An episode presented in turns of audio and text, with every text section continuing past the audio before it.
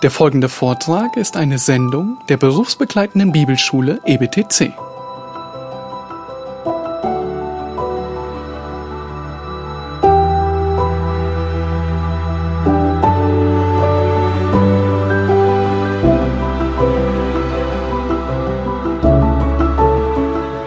Es ist eine große Freude, ähm, wieder mit Daniel weiterfahren zu können, ja, mit diesem großartigen Buch. Und mein Gebet ist, dass wir heute Morgen im vierten Kapitel die Größe und die Herrlichkeit Gottes erkennen. Kannst du dich erinnern, hast du schon mal eine äußerst bittere Pille schlucken müssen? Nun, in meiner Kindheit, weiß nicht, ob Kinder das heute immer noch tun müssen, aber ähm, da gab es diese Kohletabletten, ähm, so schwarz, so dick. Und immer wenn man Magenverstimmung hatte oder irgendetwas dergleichen, dann musste die heruntergewirkt werden im wahrsten Sinne des Wortes. Die wollte nicht runtergehen. Die war so dick. Es war unmöglich mit der, das war die gefürchtetste und die schlimmste Tablette, an die ich mich erinnern kann in meiner ganzen Kindheit. Nun, ungefähr so äh, geht es vielen Menschen mit den Eigenschaften Gottes oder mit einer Eigenschaft Gottes. Es gibt eine Eigenschaft, die bei uns Menschen, besonders bei sündigen Menschen, nicht heruntergehen will. Man wirkt sie kaum herunter. Nun, es fällt uns schwer, diese Wahrheit zu schlucken. Und nein, es ist nicht die Liebe Gottes. Nun, jeder wünscht sich einen lieben Gott. Ist es nicht so? Es ist auch nicht die Gerechtigkeit Gottes, die uns so schwer fällt, weil jeder kann nachvollziehen, dass Gott in irgendeiner Weise gerecht sein muss. Es ist auch nicht die Allmacht Gottes. Damit haben wir in der Regel kein Problem. Wäre er nicht allmächtig, dann wäre er nicht Gott. Es ist auch nicht die Treue, auch nicht die Weisheit, auch nicht die Allgegenwart Gottes, sondern es ist die Souveränität Gottes, das widerstrebt dem Menschen zutiefst. Nun, was bedeutet das Wort überhaupt? Vielleicht kennt der eine oder andere das Wort aus der Politik, ja, wo es äh, um den Souverän geht. Ja, das sind der, der herrscht. Bei uns in der Republik ist es im Grundsatz das Volk. Das Volk ist der Souverän. Ähm, aber das Volk kann auch ähm, die, die Herrschaft abgeben an Abgeordnete. Aber wie sieht es mit Gottes Souveränität aus? Arthur Pink, er beschreibt Gottes Souveränität wie folgt. Er sagt, dass Gott souverän ist, bedeutet, dass er die Hoheitsgewalt innehat. Er ist der Allerhöchste. Er ist über das höchste Geschöpf erhaben. Er ist Herr des Himmels und der Erde. Gott ist niemandem untertan. Er ist von niemandem beeinflusst. Er ist absolut unabhängig. Gott tut, was er will und wie er will. Eine sehr gute Zusammenfassung. Nun, manche Menschen, leider auch Christen, die reagieren sehr allergisch auf diesen Begriff, geschweige denn auf diese Wahrheit. Und genauso wie Nebukadnezar. Ihm war es, oh, er hat allergisch reagiert darauf. Nun, es hat sieben Jahre gedauert, bis die Kur vorüber war. In diesem Kapitel tritt in gewisser Weise ein Souverän gegen den anderen Souverän an. Es ist, man könnte fast sagen, ein Duell. Im letzten Kapitel, Kapitel 3, äh, Sadrach, Mesach und Abednego, da hat Nebukadnezar Gott herausgefordert. In diesem Kapitel fordert Gott Nebukadnezar heraus. In diesem Kapitel tritt der Allerhöchste, und es ist erstaunlich, er wird fünfmal so genannt, Gott in diesem Kapitel. In diesem Kapitel tritt der Allerhöchste in den Ring gegen den Herrscher über die ganze Erde. So bezeichnet sich Nebukadnezar in diesem Kapitel. Nun, wer wird siegen? Nicht schwer zu erahnen, nicht wahr? Normalerweise überlebt niemand, der sich mit Gott anlegt. Wisst ihr, warum Nebukadnezar überlebt und wie er überlebt? Weil er nicht bis zum Tod kämpft, sondern er überlebt, indem er kapituliert. Er überlebt, indem er Gottes Herrschaft anerkennt.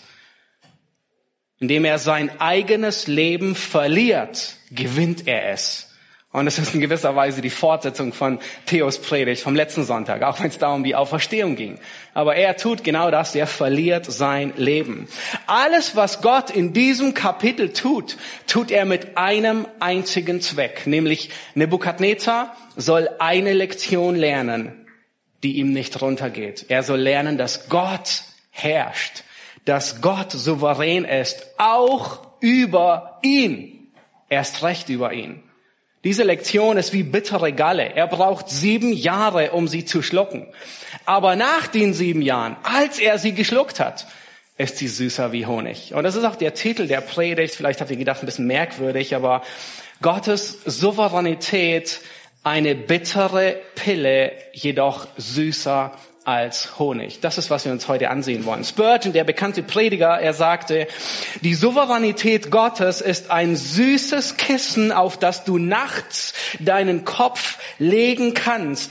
Es ist eine liebliche Wahrheit, dass Gott nicht nur die Kontrolle über alles hat, sondern dass er auch alles, das Gute wie das Böse, zu deinem Wohl und zu seiner Herrlichkeit ausführt. Diese süße Wahrheit ist Medizin für die Seele, die du in jeder Jahreszeit des Lebens einnehmen kannst. Nun, wir werden heute durch das vierte Kapitel durchgehen recht zügig ist mein Ziel, dass wir ähm, da durchgehen. Und dann am Schluss ähm, werden wir fünf Wahrheiten lernen und sehen, wie hat, was hat Nebukadnezar gelernt, wie hat es sich bei ihm ausgewirkt. Schlag bitte Daniel Kapitel 4 beziehungsweise Kapitel 3, Vers 31 auf. Und äh, ihr seht hier die Gliederung, die wir ähm, ähm, über das vierte Kapitel das vierte Kapitel ist eigentlich recht einfach. Es beginnt mit einer einleitenden Doxologie, das heißt eine, äh, ein Lobpreis von Nebukadnezar über Gott. Und dann und dann folgt nur Traum. Ja, dann beginnt der Bericht des Traumes. Nebukadnezar erzählt, was er geträumt hat, diesen großen Baum, der über die ganze Erde erstreckt und dann abgehauen wird. Und dann haben wir die Auslegung des Traumes. Das ist äh, Daniel. Er, er sagt ihm, was der Traum bedeutet. Und dann haben wir die Erfüllung des Traumes. Ja, also recht einfach. Es geht quasi nur um den Traum. Und dann am Schluss sehen wir das Ergebnis eine abschließende Doxologie, ein abschließender Lobpreis. Lasst uns Kapitel 3, Vers 31 lesen. Der König Nebukadnezar wünscht allen Völkern, Völkerschaften und Sprachen, die auf der ganzen Erde wohnen, euer Friede nehme zu. Er wünscht ihnen Frieden. Das ist das aramäische Wort Selam, sehr ähnlich dem hebräischen Shalom. Es bedeutet grundsätzlich, er wünscht ihnen Frieden, aber er meint hier Wohlergehen, Gesundheit, ähm, ähm, Wohlstand, Gedeihen. Und dann sagt er, Vers 32, es hat mir gefallen, die Zeichen und Wunder zu verkünden, die der höchste Gott an mir getan hat. Wie groß sind seine Zeichen und wie gewaltig seine Wunder. Sein Reich ist ein ewiges Reich und seine Herrschaft währt von Geschlecht zu Geschlecht. Nun, vielleicht habt ihr, wenn ihr die Schlachterübersetzung verfolgt, dann habt ihr sicherlich gesehen, die Kapitelüberschrift 4 beginnt schon mit diesem Text, aber ähm, die Verszählung, die beginnt noch, endet mit Kapitel 3. Und wir haben hier tatsächlich eine abweichende Verszählung. Ähm, der, der, der Ursprung ähm, führt auf den hebräischen und den aramäischen Text zugrunde. Ähm, wir wissen, dass die, dass die Verszählung nicht inspiriert ist, ähm, aber spricht so viel dafür, dass ähm, Schlachter tatsächlich das, die Nummer 4 richtig gesetzt hat auf Kapitel 3, Vers 31 mit dem, mit dem Abschnitt Nebukadnezar beginnt hier ähm, einen Brief zu schreiben. Und zwar zu, zuerst, wenn, wenn, wenn jemand einen Brief schreibt, dann ist es sinnvoll, eine einleitende ähm, Rede zu haben. Ja, das macht ihr meistens auch in der E-Mail. Sehr geehrter Herr sowieso. Ähm, und dann erst legt man los. Sehr unfreundlich gleich loszulegen, ohne überhaupt äh, freundliche Worte zu beginnen. Ja, und, und ich denke, das tut Nebukadnezar hier. Er, das ist seine Einleitung, diese ersten drei Verse. Das zweite ist, es ist wie eine Buchstütze. Er beginnt mit dem Lobpreis und er endet mit dem Lobpreis. Ja, dieselben Worte am Anfang und am Ende. Und das Thema wird abgeschlossen. Ja, Sadrach, Mesach und Abednego ähm, werden erhöht. Ähm, Nebukadnezar schickt eine Botschaft in alles Volk und macht ihn groß. Und das Thema endet und, und, und jetzt beginnt es in gewisser Weise neu. In diesem Kapitel haben wir zeitgeschichtlich, decken wir so acht bis elf Jahre ab. Ja, das letzte Kapitel war mehr oder weniger ein einziger Tag oder ähm, wenige, ähm, wenige Wochen, wenn man die, den Bau ähm, des großen Standbildes noch mitberechnet. Hier haben wir ungefähr elf Jahre. Ja, Nebukadnezar, er regiert insgesamt 43 Jahre und dieses Kapitel deckt die letzten acht bis elf Jahre seiner Regierung ab. Ja, wir haben darin zunächst den Traum, Nebukadnezar träumt von diesem Baum, der sich über die ganze Erde erschreckt und dann geschieht zwölf Monate gar nichts, Pause, nichts. Und dann greift Gott ein. Und dann beginnt seine Demutsfortbildung oder wie auch immer man es nennen mag. Sieben ganze Jahre. Am Ende kommt er wieder zu Verstand und wird als König eingesetzt. Und äh, der griechische Historiker aus dem vierten Jahrhundert, er deutet an, dass Nebukadnezar danach sehr wahrscheinlich noch zwei bis drei Jahre gelebt und regiert hat und starb. Nun, ihr habt gesehen, er, er beginnt und, und sagt, der König wünscht allen Völkern und so weiter. Das ist, das ist ein Brief, den Nebukadnezar an alle Bürger seines Reiches verschickte. Nun, er hat ihn nicht zwei Millionen Mal ausgedruckt, sondern er ging, ähm, er hat multipliziert und ging an alle Städte hinaus. Und in gewisser Weise ist dieses Kapitel das Zeugnis seiner Bekehrung. Unglaublich. Es schien ihm gut, alle wissen zu lassen, was Gott an ihm getan hat. Und er riskiert damit, mit diesem Kapitel, die größte Blamage, die er je hatte. Nun, eigentlich war die größte die sieben Jahre. Es war gar nicht so schlimm hier, was er riskiert. Aber ähm, sieben Jahre Psychiatrieaufenthalt und äh, davon zu berichten ist keine Heldentat. Ja, keiner der Könige würde sich das auf die Schulter oder in, in, in, in seinen Bericht schreiben, in seinen Lebenslauf. Er war sieben Jahre in der Psychiatrie und hofft dann wieder auf eine Wiederherstellung. Ja, Könige waren nicht stolz darauf. Aber Nebukadnezar, er tut es, um Gott zu verherrlichen. In gewisser Weise praktiziert er Psalm 50, Vers 15, wo Gott sagt, rufe mich an in der Not, so will ich dich erretten und du sollst mich preisen. Und das tut er. Gott hat ihn gerettet und nun preist er Gott und, und genau die Worte gebraucht er. Nun preise ich.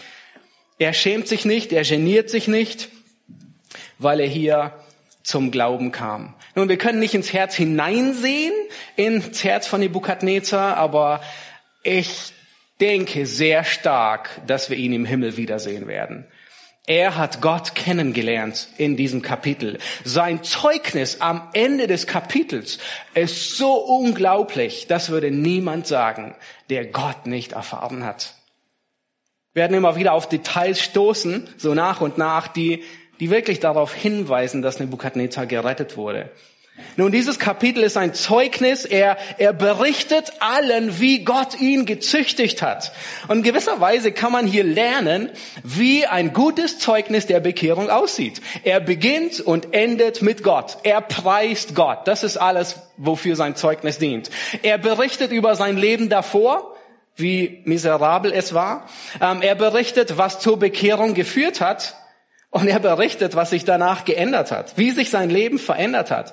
Und dieses Zeugnis haben alle Einwohner Babels bekommen. Es hatte eine bessere Einschaltquote wie die Tagesschau.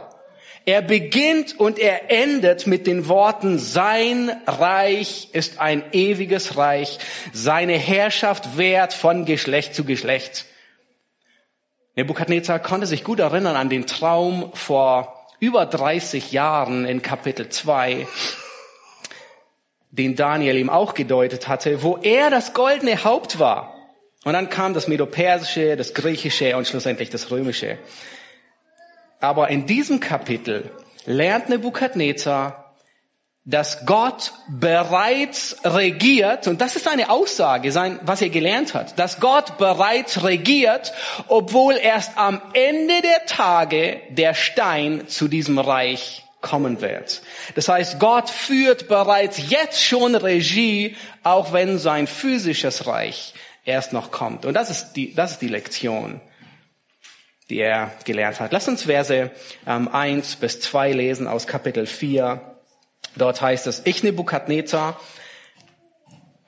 lebte sorglos in meinem Haus und glücklich in meinem Palast. Da hatte ich einen Traum, der mich erschütterte, erschreckte und die Gedanken auf meinem Lager und die Gesichter meines Hauptes, die ängstigten mich. Nun, Schlachter hat es wirklich fantastisch übersetzt hier. Sorglos in meinem Haus, sagt er. Ähm, ähm, es ist wirklich treffend, in, in blühendem Glück könnte man sagen. Er lebte in blühendem Glück. Und das bedeutet, sein Thron und sein Reich waren in Sicherheit, es gab keine Bedrohung, alles lief glatt, ein, ein, ein smooth life, ja, ein, ein ganz tolles, leichtes Leben.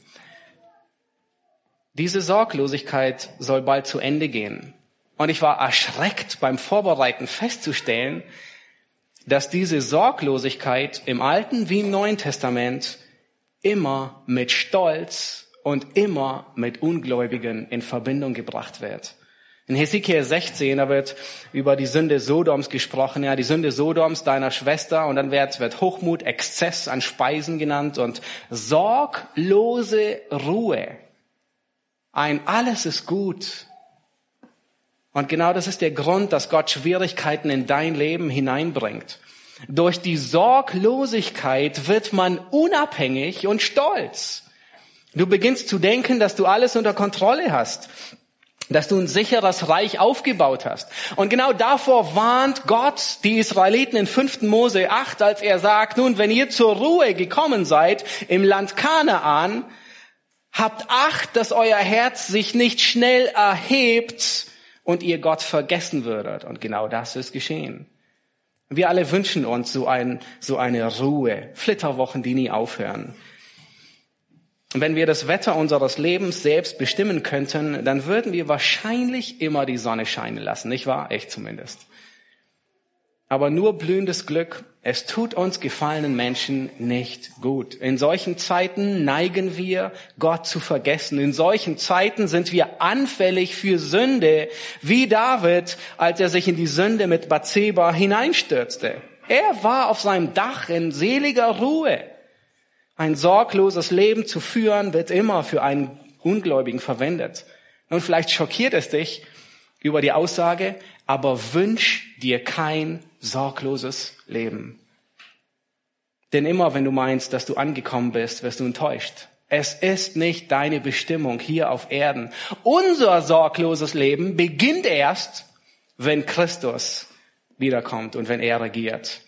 Und das ist gut, dass Gott hin und wieder, immer wieder unsere Aufmerksamkeit auf sich zieht. Durch was auch immer, was auch immer er tut. Nun, Nebukadnezar, er dachte, er hat alles unter Kontrolle. Er dachte, er schafft alles. Und dieses Kapitel, es steckt voller Ironie. Zum Teil von Nebukadnezar, viel Selbstironie, aber zum Teil von Gott, weil immer ist das der Fall. Wenn Gott den Stolzen demütigt, dann spottet er über den Stolz des Menschen. Die Ironie, eine der Ironien in diesem Kapitel ist, Nebukadnezar hatte gerade seine Stadtmauer Babylons beendet. Das ist eins der sieben Weltwunder der Antike. Herodotus, der griechische Geschichtsschreiber, er sagt, die Außenmaße dieser Stadtmauer, die waren 90 Kilometer lang, 24 Meter breit, eine Mauer und 98 Meter hoch. Nun, das war sein ganzer Stolz. Teile davon sind im Pergamon-Museum ausgestellt. Ja, nur ein Teil ist 24 Meter breit. Die Ironie ist, dass er sich hinter diesen festen Mauern, die er gerade gebaut hat, wo er sich sicher fühlt, erschreckt wird. Ist das nicht erstaunlich? Und genau das ist das Wort. Er wird erschreckt, als er ruhig und sicher in seinem Palast lebte. Sein Königreich gedeihte, aber das Königreich Gottes war ihm gleichgültig. Lass uns weiterlesen. Und wir lesen die Verse drei bis 15, wo er den Traum beschreibt. Ein ganzes Stück Text. Und es wurde von mir Befehl gegeben, alle Weisen Babels vor mich zu bringen, damit sie mir die Deutung des Traums verkündeten. Sogleich kamen die Traumdeuter, Wahrsager, Chaldäer und Zeichendeuter herbei. Und ich erzählte vor ihnen den Traum, aber sie konnten mir seine Deutung nicht verkünden. Bis zuletzt Daniel vor mich kam, der Belsatzer heißt nach dem Namen meines Gottes und in welchem der Geist der heiligen Götter ist. Vor dem erzählte ich meinen Traum. Belsatzer, du Oberste der Schriftkundigen, von dem ich weiß, dass der Geist der heiligen Götter in dir ist und dass kein Geheimnis dir zu schwierig ist. Vernimm das Traumgesicht, das ich gesehen habe und sage mir, was es bedeutet. Das sind aber die Gesichter meines Hauptes auf meinem Lager. Ich schaute und siehe, es stand ein Baum mitten auf der Erde und seine Höhe war gewaltig. Der Baum war groß und stark und sein Wipfel reichte bis an den Himmel und er war bis ans Ende der ganzen Erde zu sehen. Sein Laub war schön und seine Frucht reichlich und Nahrung für alle fand sich in ihm. Unter ihnen suchten die Tiere des Feldes Schatten und die Vögel des Himmels wohnten in seinen Zweigen und von ihm nährte sich alles Fleisch. Ich schaute in den Gesichten meines Hauptes auf meinem Lager und siehe, ein heiliger Wächter, das ist ein Engel, stieg vom Himmel herab und er rief mit gewaltiger Stimme und sprach, haut den Baum um und schlagt seine Äste ab, streift sein Laub ab und zerstreut seine Früchte, die Tiere unter ihm sollen wegfliehen und die Vögel von seinen Zweigen. Aber seinen Wurzelstock sollt ihr in der Erde lassen, und zwar in Fesseln aus Eisen und Erz im Gras des Feldes, damit er vom Tau des Himmels benetzt werde und mit den Tieren Anteil habe an den Kräutern der Erde. Sein menschliches Herz soll verwandelt werden und es soll ihm ein tierisches Herz gegeben werden und sieben Zeiten sollen über ihm vergehen. Im Rat der Wächter wurde das beschlossen und von den Heiligen wurde es besprochen und verlangt, damit die Lebenden erkennen, dass der Höchste über das Königtum der Menschen herrscht und es gibt, wem er will und den Niedrigsten der Menschen darüber setzt. Diesen Traum habe ich, der König Nebukadnezar, gesehen. Du aber, Belsazar, gib die Auslegung, weil alle Weisen meines Reiches nicht imstande sind, mir die Deutung zu verkünden. Du aber kannst es, weil der Geist der heiligen Götter in dir ist. Nun, der Traum ist eine Metapher. Ja. Es gibt keinen Baum, der bis zum Himmel reicht und der ähm, auf der ganzen Erde zu sehen ist. Aber hier wird deutlich, nachher sagt Daniel, dieser Baum bist du. Nebukadnezar und sein Reich. Der Baum erstreckt sich über die ganze Erde. Alle finden Schutz und Nahrung unter diesem Baum. Nun, hier wird großer Segen und Wohlstand beschrieben. Alle profitieren, alle sind Nutznießer von diesem, Raum, von diesem ähm, Baum. Und dann geschieht ein Wechsel in der Tonart der Prophetie. Auf einmal hört der Segen auf und das Gericht beginnt. Er wird abgehauen, abgeschlagen, zerstreut und er bekommt ein neues Herz. Nun, das hat nichts damit zu tun, dass, dass, dass tierische Herzen und menschliche Herzen sich unterscheiden. Schweineherz ist dem Menschen sehr ähnlich, deswegen nimmt man von dort auch Klappen, Herzklappen. Sondern was hier gemeint ist, ist, ist der Verstand. Ähm, es ist das, was den Menschen vom Tier unterscheidet. Der Mensch hat Verstand und er kann agieren und reagieren. Er hat einen Willen.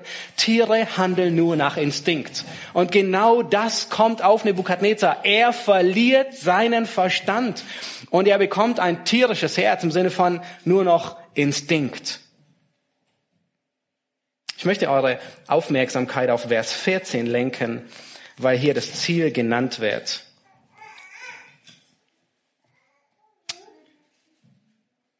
Alles, was hier geschieht, tut Gott nicht, um Nebukadnezar nur zu demütigen aus Spaß, sondern er bestraft ihn, damit er erzogen wird. Er tut es nicht, um ihn zu richten, sondern um ihn zu erziehen.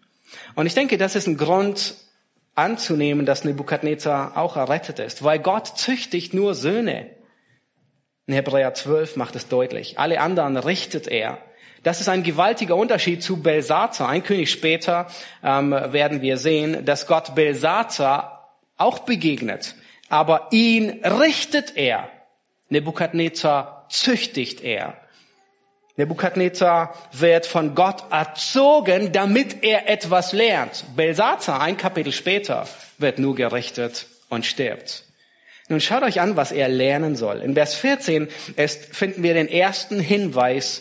Nun, da heißt es, dass alle Lebenden erkennen. Nun später, hier ist es so allgemein formuliert, später wird es dreimal wiederholt und dreimal wird gesagt, dass du Nebukadnezar erkennst. Was soll er erkennen? Erkennen, dass der Höchste, er wird wieder der Allerhöchste genannt, herrscht über das Königtum der Menschen. Das Problem, und das müssen wir richtig verstehen, das Problem, das Nebukadnezar hatte, war nicht, dass er regiert, war nicht, dass er Chef war über 100, wie viel auch immer, 20 Länder, sondern das Problem war, dass er Gott ausgeklammert hatte. Er glaubte an Götter. Nun, in seinem Reich gab es 53 Tempel, die alle unterschiedlichen Göttern geweiht waren. Er kannte sogar den Gott Daniels. Er hatte mindestens zweimal Begegnung mit dem Gott Daniels. Er kannte Gott. Aber was war sein Problem? Er dachte über diesen Gott Daniels, oh, alles gut. Gott kümmert sich um seine Angelegenheiten, ich kümmere mich um meine Angelegenheiten. Er wusste, dass Gott, dieser Gott Daniels, sein Reich aufrichten wird am Ende der Tage, ja, der, der große Berg, ja, der Stein, der herabrollt. Aber noch nicht jetzt und nicht hier. Gottes Herrschaft ist irgendwo, aber nicht über mich. Das war sein Problem. Und er soll lernen, dass Gott ist, der auch über den Regierenden regiert. Nicht nur der, der Befehle gibt, sondern Gott gibt ihm Befehle. Sehr erstaunlich, das Wort herrschen wird in diesem Kapitel nur für Gott verwendet. Gott ist der Einzige, der herrscht. Alle anderen regieren nur. König Nebukadnezar, es wird gesagt über die ganze Welt, er ist König. Er regiert, aber er ist nur ein Verwalter. Sie gehört ihm nicht. Es ist stolz, etwas mein Reich als mein Reich anzusehen. Nun, vor vielen Jahren habe ich eine lustige Geburtstagskarte bekommen, die, die hängt immer noch über meinem Schreibtisch. Ähm, aber äh, zu Hause, da steht, vielleicht kennt ihr die so eine gelbe Karte, da steht Hoheitsgebiet und dann steht der Name. Ja, Matthias steht bei mir. Alles hört auf mein Kommando. Ja, die ist lustig. ähm, Nebukadnezar brauchte keine Geburtstagskarte, die ihn dann daran erinnerte. Es war allen bekannt, dass alle auf sein Kommando hören. Und wisst ihr, was er lernen soll? Genau das Gegenteil. Alles ist das Hoheitsgebiet Gottes. Das ist das Ziel, was er lernen soll. Nebukadnezar ist nur ein Verwalter. Und es trifft auf alle Bereiche zu. In allen Bereichen, wo es Leiterschaft und Unterordnung gibt, sind wir Menschen nur Verwalter. Das trifft auf die Gemeinde zu. Die Ältesten sind nicht Besitzer, sondern Verwalter. Ich habe es zum Glück noch nie gehört, aber unsere Gemeinde ist nicht die Gemeinde Theos und nicht die Gemeinde Matthias, sondern es ist die Gemeinde Gottes. Das trifft auf die Familie zu. Überall, wo es Leitung und Unterordnung gibt. Meine Familie ist nicht mein Besitz, oder mein Reich. Der Mann ist zwar das Haupt, aber er steht unter einem noch größeren Haupt, dem er untergeordnet ist. Die zweite Lektion, die Nebukadnezar lernen soll, ist, Gott gibt das Königtum, wem er will und sogar dem niedrigsten Menschen. Nun, dieses Wort hier, niedrig, das kommt nur, ist ein aramäisches Wort, kein hebräisches, es kommt nur hier in diesen Kapiteln bei, bei Daniel vor und es bedeutet demütigen. Ja, Gott gibt sogar dem niedrigsten, hebt er als König hervor. Aber es bedeutet auch entmachten, weil es wird ein paar Kapitel später gebraucht, dass ein König, nämlich der Antichrist, drei andere Könige demütigen wird, erniedrigen wird. Das bedeutet einfach, dass er sie entmachtet, ihnen die Macht wegnimmt. Und es deutet so stark auf Nebuchadnezzar hin. Wen er will, den niedrigsten der Menschen setzt er ein als König. Das soll Nebuchadnezzar lernen. Und genau das lernt er. Weil Gott ihn zum niedrigsten aller Menschen macht in seinem ganzen Reich. Und er setzt ihn wieder als König ein. Nebukadnezar muss lernen, dass nicht ein gerüstetes Ross am Tag der Schlacht den Sieg garantiert, sondern dass der Sieg von Gott kommt. Sprüche 21, Vers 31. Nun, das Herzstück, das Herzstück in diesem ganzen Kapitel ist, ist hier Vers 14 Vers 22, 23, 29. Schaut euch noch einmal Vers 14 an. Er sagt, damit die Lebenden erkennen, dass du der Höchste bist. Und dann wird später, Vers 22, noch einmal gesagt, warum geschieht all das? Bis du erkennst, dass der Höchste Macht hat. Vers 23, da wird noch einmal wiederholt, warum geschieht das alles? Dein Königtum wird dir wieder zuteil werden, sobald du erkennst, dass der Himmel herrscht. Vers 29 wird es noch einmal wiederholt. Warum geschieht alles? bis du erkennst, dass der Höchste Macht hat. Nun, das ist die bittere Pille. Viermal wird gesagt, bis du erkennst, dass der Himmel Macht hat. Diese bittere Pille, dass Gott herrscht, wollte er nicht schlucken. Dass Gott souverän ist, will ihm nicht hinuntergehen. Und er braucht sieben Jahre, um sie zu schlucken, aber er soll und er wird sie lernen. Nun lass uns weiterlesen, Vers 16.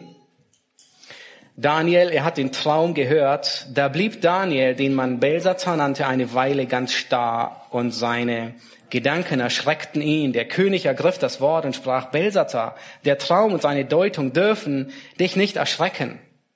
Belsazar antwortete und sprach, mein Herr, der Traum gelte deinen Hassern und seine Auslegung deinen Feinden. Daniel hatte den Traum auf Anhieb verstanden und er ist so erschüttert dass er kein Wort herausbringt.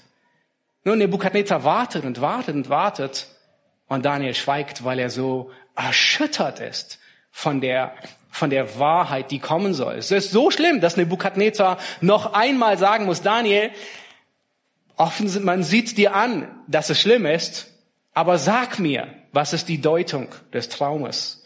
Und dann legt Daniel los und er wiederholt die Segnungen. Vers 17 bis 19.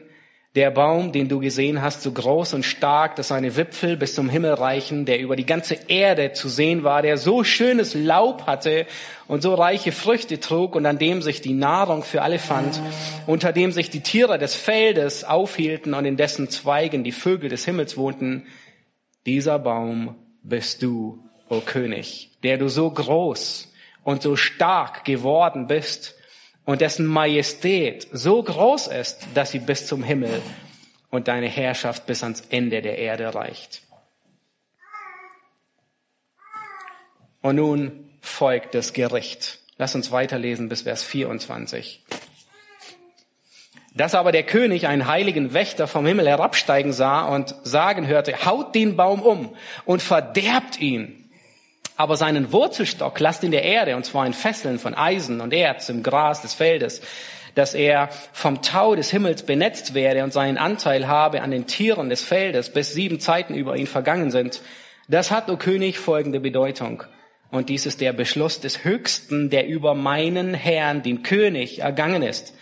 Man wird sich von den Menschen ausstoßen und bei den Tieren des Feldes wirst du dich aufhalten. Man wird dich mit Gras füttern, wie die Ochsen, und dich vom Tau des Himmels benetzen lassen. Und es werden sieben Zeiten über dir vergehen, bis du erkennst, dass der Höchste Macht hat über das Königtum der Menschen und es gibt, wem er will. Weil aber davon die Rede war, man solle den Wurzelstock des Baumes belassen, so wird auch dir dein Königtum wieder zuteil werden, sobald du erkennst, dass der Himmel herrscht. Achtet, was jetzt kommt. Daniel er ist sich nicht zu feige.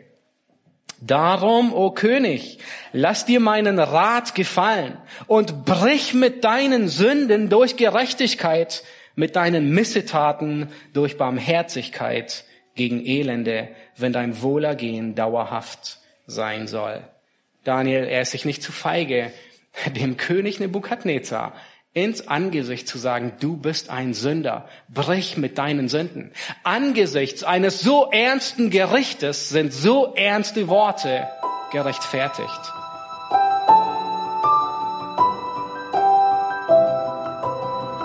Diese Sendung war von der berufsbegleitenden Bibelschule EBTC.